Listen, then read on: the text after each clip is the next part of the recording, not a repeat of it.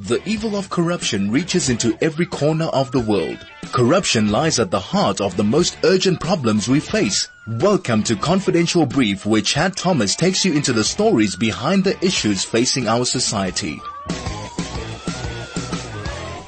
You're listening to Corruption, uh, Corruption Busters, Confidential Brief.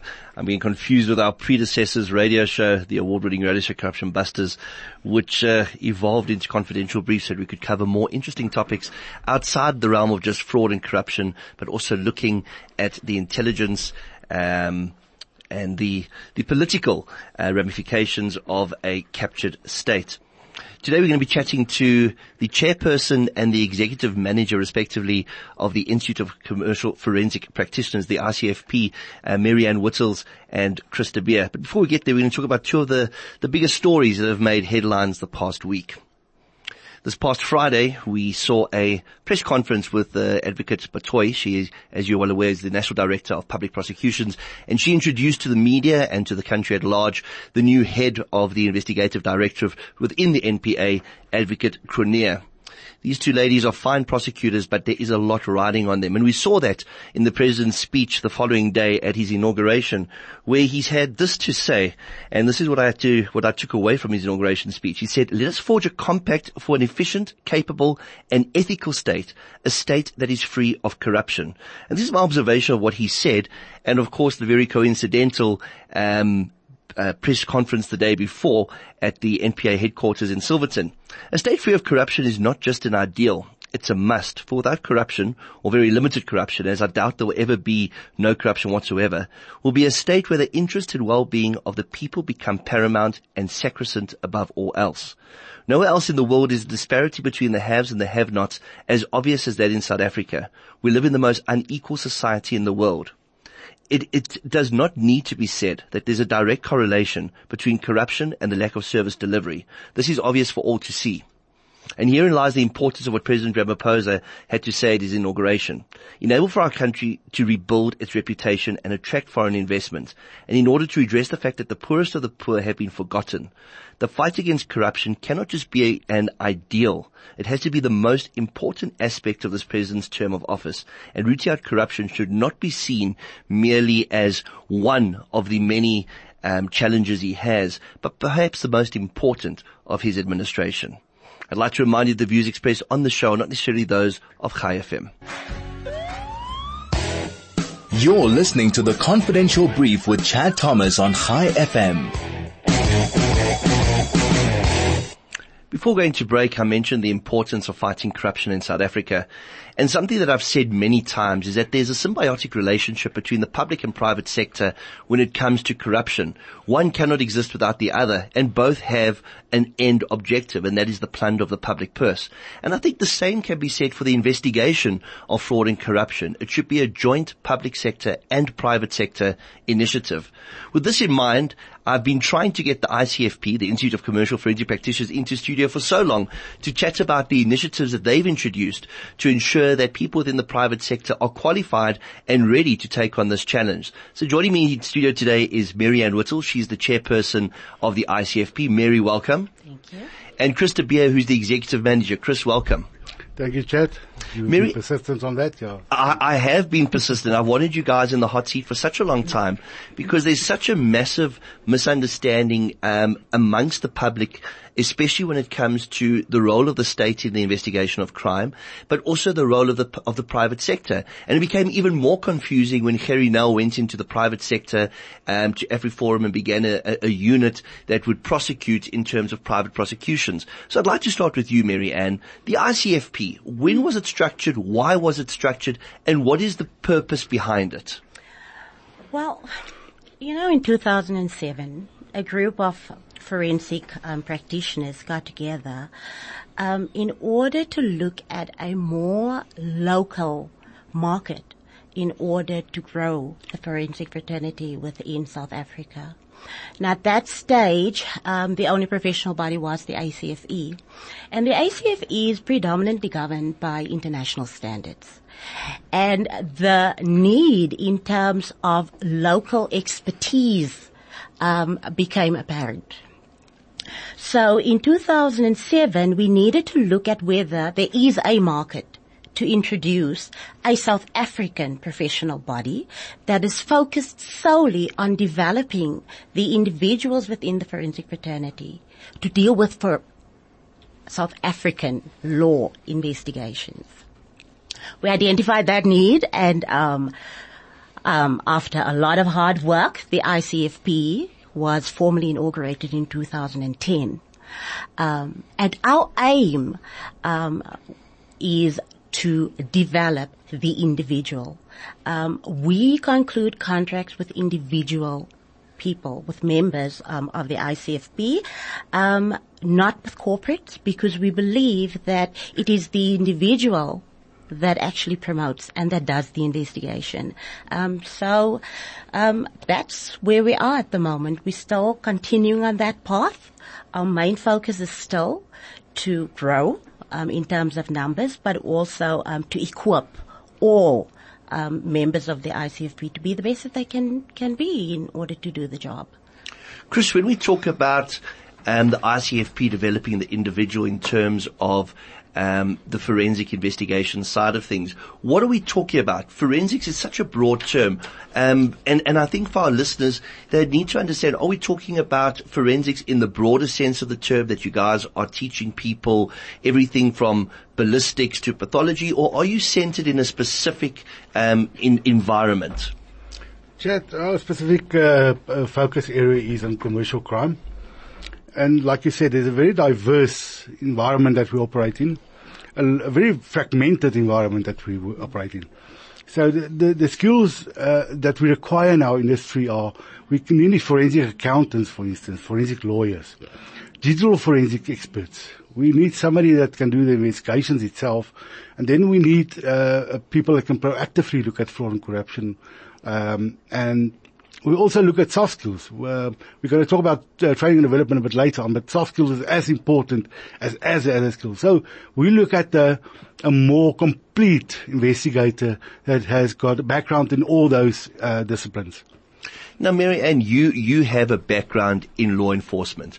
You come from the Special Investigating Unit, which I regard as one of South Africa's um, elite crime fighting units. Um, their mandate is limited to presidential proclamation, so the public don't get to know that much about the SIU. So before we move on to your move from the, the, the public sector into the private sector, do you want to tell our listeners a little bit about what the SIU's mandate is and how it's developed over the years? And then we can talk about the differences you've experienced moving from the, the public sector into the private sector and seeing the need to educate people that are in this field. Okay, so I think everybody's aware, and I, I, there's a lot of confusion between the Special Investigating Unit and the Special Investigations Units um, currently within the SAPS. So the SIU's mandate is um, conducting forensic investigations from a civil aspect.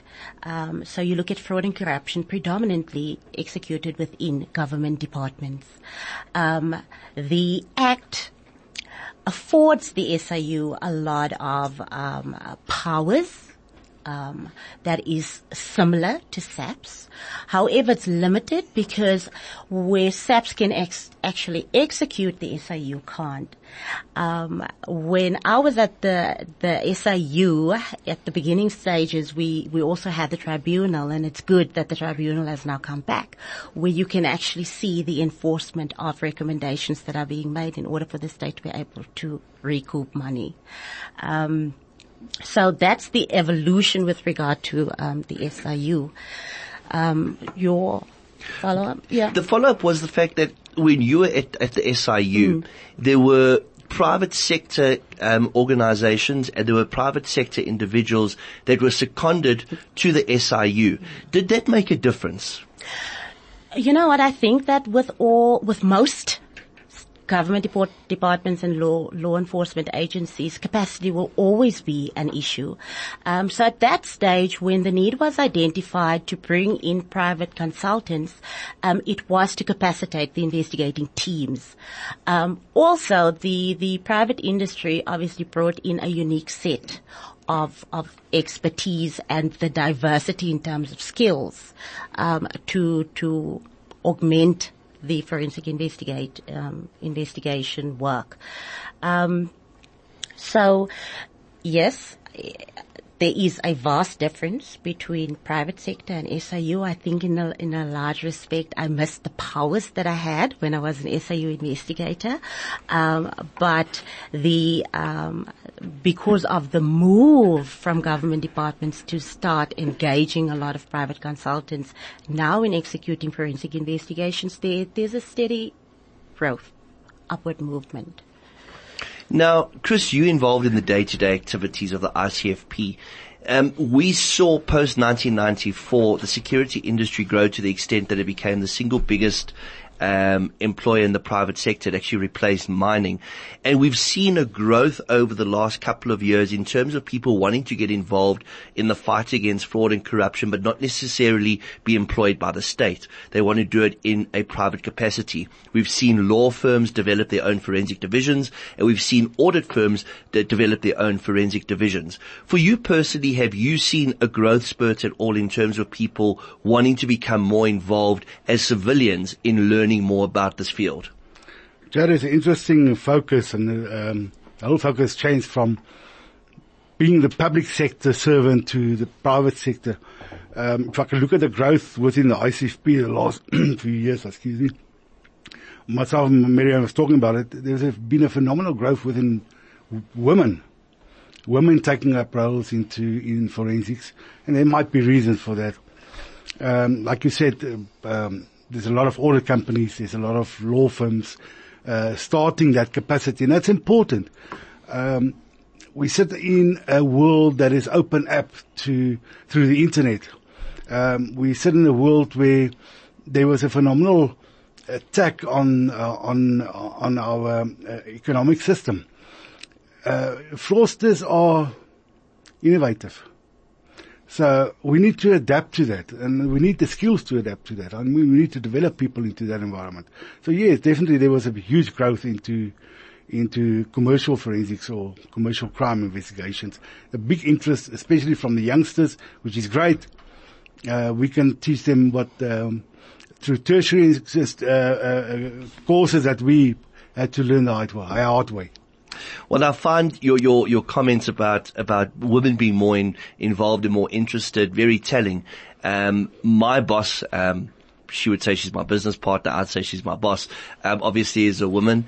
And, um, I find that the women are far more tenacious. And it's not to, to diss myself as a man, but it would appear to me that um, the men like the action. The women are the ones that get down and are able to analyze and able to build a case. That being said, um, when one looks at our National Director of Public Prosecutions, it's a woman. And when one looks at, at the new head of the investigative directorate within the NPA, the head is a woman. So there's a lot riding on women. And I think South Africa has a lot to be proud of. We had at, at a stage, I think we may still be the most representative um, country in the world in terms of our parliamentary system, in terms of the divide between men and women. And women in South Africa, it's enshrined in the constitution that um, women of all races are regarded as previously disadvantaged. And there's this, there's this will and this, this, this urge to be able to empower women. So woman power all the way. We're going to take a break. When we come back, I want to talk about the, the, the actual courses or developmental sessions as they're called by the ICFP, um, what they are, what the, the aim and objectives are, and also how one can be able to um, receive the very prestigious designation, designation after their name, FPSA. You're listening to the Confidential Brief with Chad Thomas on Chai FM. You're listening to Confidential Brief. Um, we're chatting to the ICFP. We have in, in studio the chairperson, Marianne Whittles, and the executive manager of the ICFP, uh, Chris de Beer. Before we break, we discussed, we, we said we're going to chat more about the actual developmental sessions or courses that are offered by the ICFP. Now, if you're interested in knowing more about the ICFP and you'd like to ask our guests questions, you're more than welcome to WhatsApp us on 061 895 1019. You can SMS us on 34519 or you can send us a tweet at Chai FM. Um, we'll then be able to ask any questions you want and they obviously have to be related to the training sector of the ICFP and what the aims and objectives of the ICFP are. So Chris, back to you. Developmental session, what is that all about and what are the aims and objectives of that? Chat, development sessions are a form of continuous professional development. I mean, if you, if you get in an airplane and you trust the pilot who's got a, a pilot's license, you trust that pilot knows how to fly that plane. You trust that the pilot's gone through a medical every year that is fit and proper to fly that plane. And you hope that he knows what to do when there, when there's a problem. Same with uh, forensic investigators, forensic practitioners. If you hire a forensic practitioner and he's an ICFP member, you're assured that that person has got the skills and a, a formal qualification to do their job. You know that he goes through a, a continuous development that you're talking about. So he attends sessions and he learns about the new practices, new technology, new laws, all important issues. And that person is a fit and proper person to do the investigation. So in terms of development, um, the ICFP hosts development sessions throughout the year. We call it development sessions. It's a it's a form of a training session, and it's totally free for ICFP members. We offer it throughout South Africa. Our, we we we get specialists in a specific uh, area. Um, it might be a person in the accounting field, in the legal field, in the IT field, on, on the uh, f- uh, fraud risk management field ethics, whatever the case may be, to teach our members about best practice and what's going on in the industry at that stage. And it's a practical type of workshop. Um, for instance, our workshops in Gauteng for the last year has been fully booked within a few hours after we advertised it, which shows that the quality of that development, uh, we've got the right uh, mix there. Um, Mary Ann, let's go back to, to, to these developmental sessions. Mm. I hear that they, they keep a person abreast of changes in law, changes in investigation skills, tools that are available to investigate. But do, do the people take something away from, from that in terms of um, an achievement? Do they get anything in terms of recognition? Can it count towards any other form of of of um, qualification? So, I think let me just take one step just to, to, to, to supplement what Chris said or to add on one. So as a board, at the beginning of every year, we sit together and we identify what is current. What are the exposures facing the forensic fraternity at the moment and the type of investigations, the type of fraud or whatever being committed. Um, and we then try to develop sessions, identify sessions with experts in order to cater for that need. Um, so when you when you when you attend a development session, you get your CPD points. Um, so there's a certificate that gets issued that can obviously be attached to your to your CV, um, and and it's part of. Uh, to, to augment your CV at the end of the day, you can say that I've gone for X training. Um, so there is something to gain from this other than the fact that, that it is free for everybody. For the ICFP, ICFP members. members. So, so they, they, they learning. Now let's, let, us let us go to the second part of the question. Mm. Is there a specific, because I see credits are given in terms of the training. Yes. What are these credits towards and what can somebody aim to achieve by attending multiple developmental sessions, etc.? And should they have some pre-qualification before they start attending these sessions? Chad, to answer your last question first, you do not need any pre-qualification. If you've got an interest in the, in the industry, you're welcome.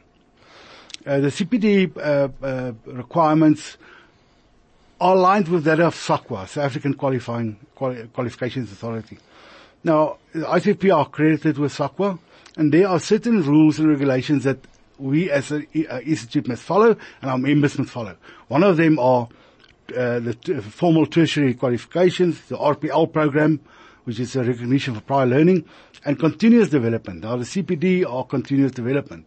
Now, each professional body needs to develop a policy in line with what SAQA's requirements are, and so did we. So you need a CPD credit, credit to show either SAQA or the ICFP that you're continuing with your learning and development throughout the, that uh, cycle. It's an important aspect. And tell me, what, are the kind of qualifications that people should look at? We get a lot of youngsters contacting us. They're in Standard 9, they're going into matric, they're thinking about their futures, um, and they want to know what should they study if they want to become involved in the private sector um, law enforcement industry, specifically the investigation of white collar crime. You as, as somebody that's come from the public sector, now working in the private sector, what would your recommendation be to somebody who's writing matric and wants to join the industry? So typically, it would it would be your normal BCom, your auditing, your accounting, um, legal, IT. Um, that should then be supplemented post your tertiary qualification with some sort of forensic investigation degree. Now we have partnered with the Northwest University where um, an individual that does not necessarily have the formal qualification in terms of forensic investigations, um, where they are exposed to different courses that include forensic accounting, forensic law, um, IT, investigations, um, fraud and risk management. Those are the and and at at, at NQF level, Uh, six, six at the moment. What is good about that, gaining that qualification, um, is the fact that we also assist you in getting it. Um, so with a financial contribution from the ICFP side, um, and that's that's that's mostly for our junior um, uh, uh, uh, members, the associate members in the fraternity. Our board examination is currently being administered by two institutions, like I indicated, Northwest. But we have also partnered with UNISA um, for um, a postgraduate in forensic account um, auditing um, degree, um, and this supplements these BCom legal degrees that don't necessarily give you the exposure in forensic investigations. Um, yeah. Well, I think that sums up the educational side of things. We're going to take a break, and when we come back, we want to talk more about the industry as a whole, the growth in the industry, why there is a need for people to, to become more involved in private sector law enforcement, and what the future holds for an organization such as the ICFP. You're listening to the Confidential Brief with Chad Thomas on Chai FM. Well, that's true. Um, you get periods of time during the year where uh, people do need help. A lot of people don't call out for help, and then you say, "I'm sure I should have seen the signs. I should have known something was going on," and it's too late. And uh, as a community, people need to come together. And I think that's one of the biggest problems in South Africa is we've forgotten that sense of community, and it's something that needs to be re-established. Today we're chatting to the ICFP, that is the Institute of Commercial Forensic Practitioners. Quite a mouthful. Um, let's talk about that. How did you come up with the name, Mary? well, uh, it was. Uh, I mean, the name, the name is derived from what we do. So what commercial what, forensics? Okay, so the Institute of Commercial Forensic Practitioners. Now, I love the word practitioner, but does it not hound you every time you're busy compiling a document that practitioner isn't recognized by most diaries, and it lands up having coming up red, and you have to try introduce to your diary the fact that the word practitioner actually exists as a British word, because most of our computers are set for the US. So, what does a, a, a commercial forensic practitioner do? And what would they be able to do should they enter into your RPL course? Just on, just on the practitioner word, um, a lot of people know us as forensic auditors, but I must emphasize we're not auditors. We do not give uh, uh, opinion on the fair value of, for instance, internal controls or financial statements. We do not work on sampling. We do not do substantive testing. That's why, and we're not. Uh, uh uh, we ha- we're not uh, uh, regulated under law, like for instance the IRBA members are. So that's why the name practitioner came from. You can call it investigator, the same thing. In terms of RP- RPL, I think what we identified from the from the beginning is that you've got people that's got a lot of skills, but you have people who wants to enter the industry, uh, and and uh, just an interesting uh, uh, conversation I had last Friday is another mum phoning me and say, my daughter wants or my son wants to enter the industry because he's very inquisitive. But it's not about that. I mean, a lot of those kids do not make it. The mum wants to make it, but the child is not interested in the industry. So if you if you want to become involved in in uh, investigations, you have got that unique personality as well. But talking about recognition, uh, uh, um, uh, um, skills and, and uh, recognition, you can have a matric and still enter the industry. That's what's nice about it. Um, we've developed our uh, short course, our board examination so that we can then develop your skills and train you accordingly. You just need that practical experience afterwards. You can either be an attorney and also enter through that route.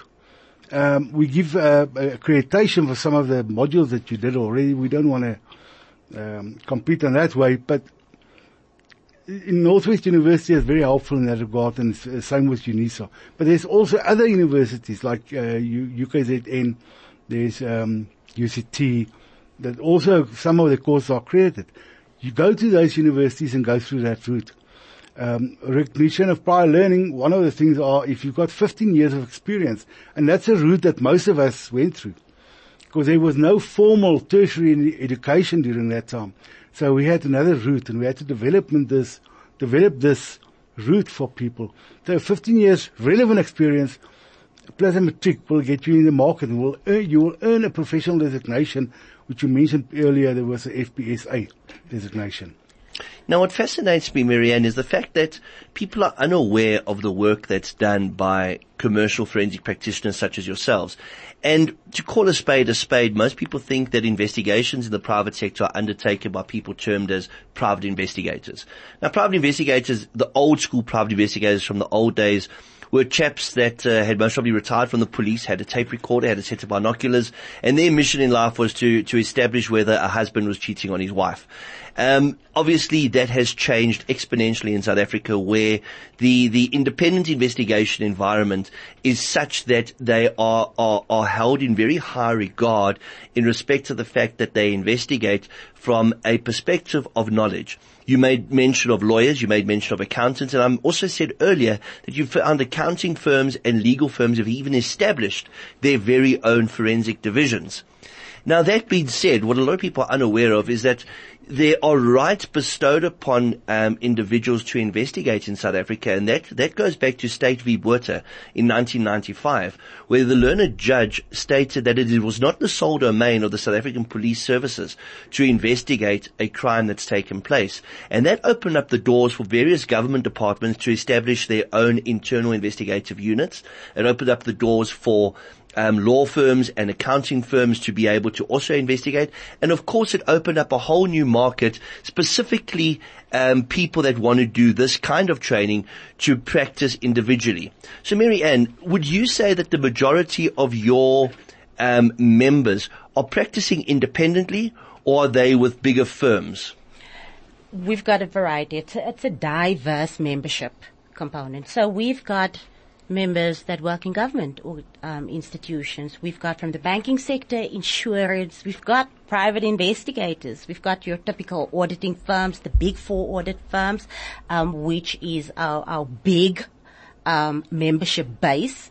We've also got the SIU that is part of. So it's a mixture um, of of diverse skills and and members. So you're not confined you need to understand that the principles underlying an investigation is the same. Whether it's a commercial crime, whether it's a murder, whether it's theft that you're investigating. You need to break it down into the elements. And if you are a person that has problem solving skills and that can analyze documentation and analyze the, the, the, the, the circumstances, then you are fit to become um, a, uh, a member of the ICFP and to and to work in the forensic industry. Chris, the organisation turns ten next year. You've had your ups, you've had your downs, but all in all, you guys have achieved a lot within those 10 years. Last year's conference, your, your keynote speaker was, was a regular to our show and a friend of our show, Mandy Wiener. And this year, you're going to have a conference as well chat to us about the, the, the point of the conferences. And when you're done with that, tell us about some of the highlights over the last 10 years. Chad, let's look at the highlights. Um, one of the highlights for me was definitely the the awarding of the professional designation. It was a three-year project that we worked on, um, and I'm very proud that we achieved that. Uh, another highlight for me is the fact that we are able to financially assist students to do the board exam. Uh, we have paid out more or less the same amount of money or equal to our one year's operational uh, income. It's astonishing. So one year operational income has gone for subsidies. It's brilliant. Um, I think our board, the, the diversity of our board, you know, and the different skill sets they bring, for me is always a highlight of the ICFP. It, it, it brings new ideas and new strategies every year. In terms of the conference, yeah, Mandy was our keynote last year. Um, we all know Mandy is a very exciting uh, speaker. This year we've got Mr. Bernard Hotz. He's uh, he's from Werksmans Attorneys. He's a partner there, and he's been involved with the VBS investigation, the uh, Venda Banking Society investigation, and he's going to give us some some background on that investigation. It's going to be exciting. We're going to take a break. When we come back, we're going to chat about how you can become involved with ICFP and what's required of you should you want to join this exciting and challenging industry. You're listening to the Confidential Brief with Chad Thomas on Chai FM. You're listening to Confidential Brief and I'm in conversation with the chairperson and the executive manager of the Institute of Commercial Forensic Practitioners. They're tongue tied. I was not going to get tongue tied on the Institute of Commercial Forensic Practitioners, but I got tongue tied on the word tongue tied. Just my luck. Mary Anne, how long have you been chair of the ICFP? It's my second year now. And how long is your term of office? Two years. So, um, do you get to stand for office again? Was there anything you aimed to achieve during these past two years, and have you achieved that? Look, it's work in progress. Um, uh, we're still working on our, our, our membership base. We're still working on um, promoting the ICFP and expanding our footprint within South Africa. Um, I am able to stand again. I've been a board member, I think, since 2000. 15, 16. Yeah, round about there. Um, so yes, there's a lot that we still need to achieve. I think that um, we are a more operational, um, focused board where we actively work in order to to to to bring in and and and um, uh, uh, um, develop and also to promote um, our our the ICFP. Chris, you're the engine room behind the ICFP. So I'm, I'm, I'm, assuming a lot of planning goes into your annual conference. A lot of planning goes into the developmental sessions.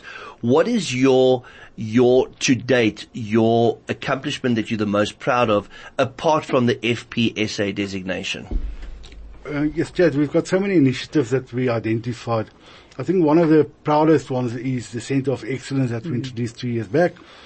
Center of Excellence, um, me some background, it's a practical workshop where you've got, we take a case study, we get a group of people together and we go through that case study. Um, the, f- the first year we had a simulated or a simulated disciplinary hearing, which was fantastic because we had role players and we laughed all, the, all uh, the whole time. It's a two-day event, uh, a training event, and then the case study. That is one of the things that I'm very proud of, uh, about development sessions. It's got its life of its own. It's, it's grown. Um, and, and we've got breakfast sessions as well. It's also got a life of its own. But a new initiative that I'm very excited about is that we're involving all the universities now. We're going to come together a few times a year. We're going to d- discuss best practice. We're going to look at the code of, code of ethics. Uh, we're going to look at um, um, possible standard setting and introduce that within the university so we all can talk from the same voice. Mary Anne, tell our listeners the importance of having a designation after your name, such as FPSA, having those letters. For you, what does it mean as somebody who's grown throughout the industry? Personally, and I think that for a lot of members, because it was quite an exciting time when um, we did inform our members, it's just being able to be affiliated to a professional body. With that comes a lot of respect from clients as well, because one, they regard you as competent. If you are able to get a designation behind your name, it means that you are qualified to do something. Um, and it has, it, it, I think that with the F, the, what we have realized and what we've seen in the growth of the membership is once we, we we got that designation, um, the membership base grew, and we have um, a, a, lot of um, interest being shown, and, and from different corners. And I mean, on the African continent itself you know, where members are striving to become associated and affiliated with the um, ICFP. So, Chris, as the chief administrator of the organization, um, if somebody wants to become a member, what do they need? Um, if they want to start attending developmental sessions, if they want to be subscribed to your your newsletter, what do they need, and who in particular are you looking for to keep the industry standards high? Well, Chair, that process starts when, uh, um, to, to, keep the standards high, the process starts with the application of that member. We want to get a person that shares the same values that we have, first of all. The process to apply is quite easy. You've got, you go to the website, you complete the application form, all the relevant documentation. The evaluation process is quite strict because we want to make sure the person applies got, is a person who says he, he is ethical values is high. We can verify all the qualifications, criminal background, the basic stuff. So we satisfy an employer client that that has been done. First of all. So that process is simple. Person becomes an associate member and he can then, uh, at no cost attend any, uh, development session of the ICFP. And then where do they go from there to be able to, to get the FPSA designation? Well, it's in a process of developing that person, there's two aspects that's important is the board exam, um, the three, two or three year board exam and the practical experience that person needs to gain, uh, at either employer or at client level. So a person needs to do the board exam and you need your three years practical experience.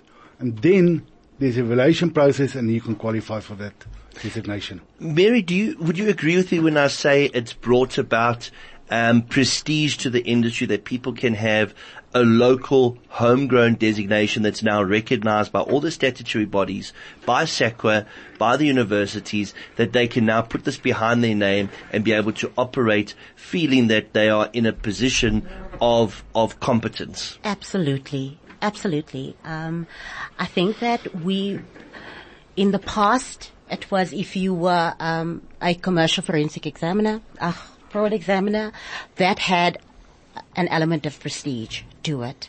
Um, everybody aspired to become a CFE, and we wanted to have that same feeling, for lack of a better word, from our members.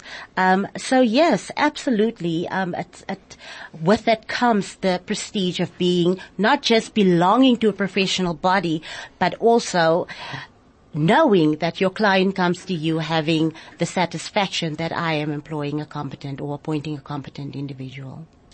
Final words from you, Chris. How do people get in touch with the ICFP and are you on social media as well?